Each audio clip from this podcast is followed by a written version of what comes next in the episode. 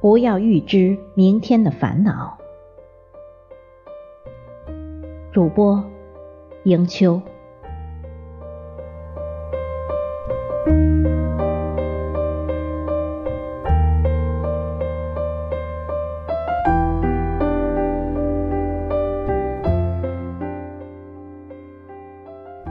有一则寓言故事，特别有意思。从前，有一个人要用斧子，可是他自己家里却没有。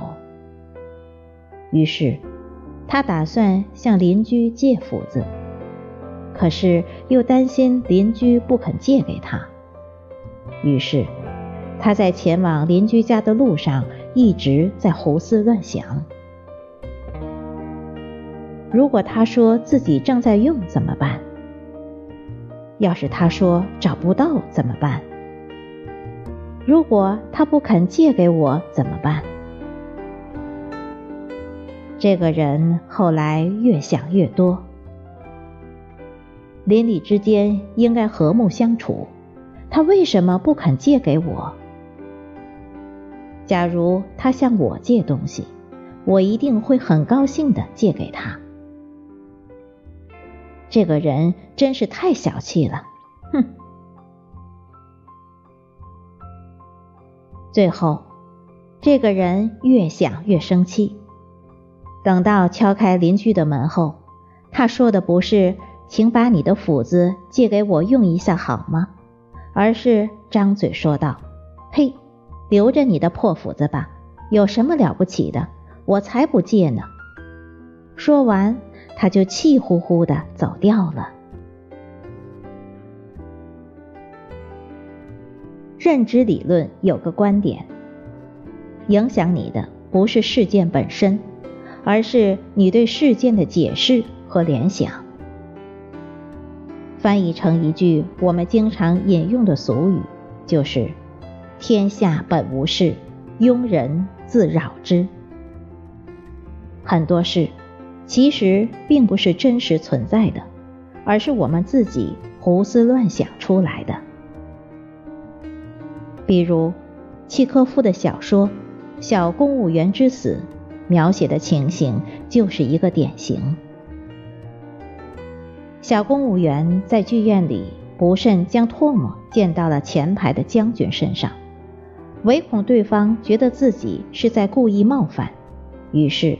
一而再、再而三的道歉，弄得那位本来毫不在意的将军大发雷霆，那位小公务员也因此吓得一命呜呼。客观的说，对一件事情可能产生的负面后果加以放大，并引发心理上的担心，这是很常见的一种心理现象。我们每个人。都曾经有过，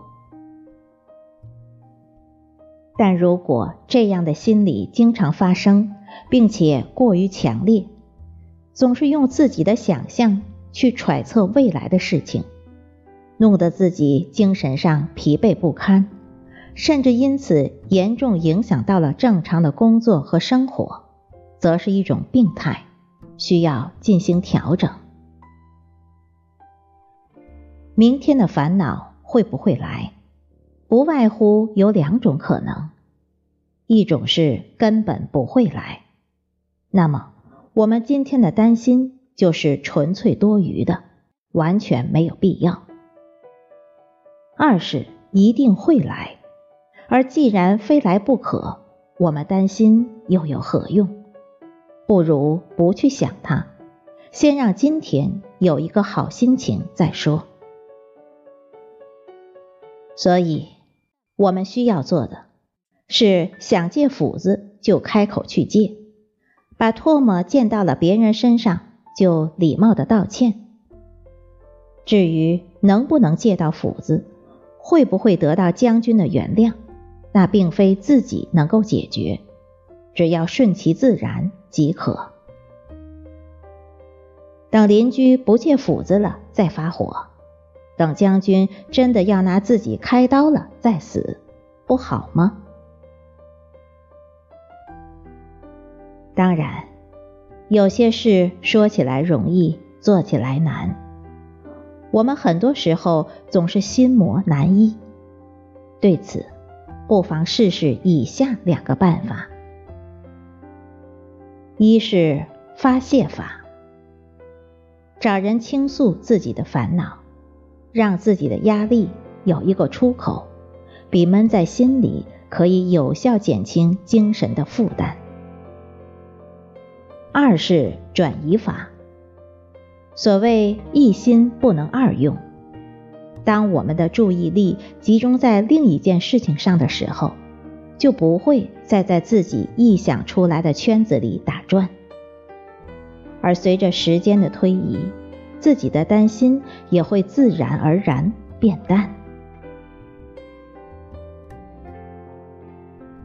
据说，我们担心的烦恼。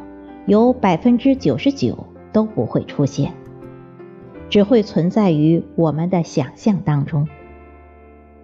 既然如此，我们天天受这些不会出现的烦恼煎熬，实在是不明智。明天的钱可以预支来享受，明天的烦恼不必预支来折磨自己。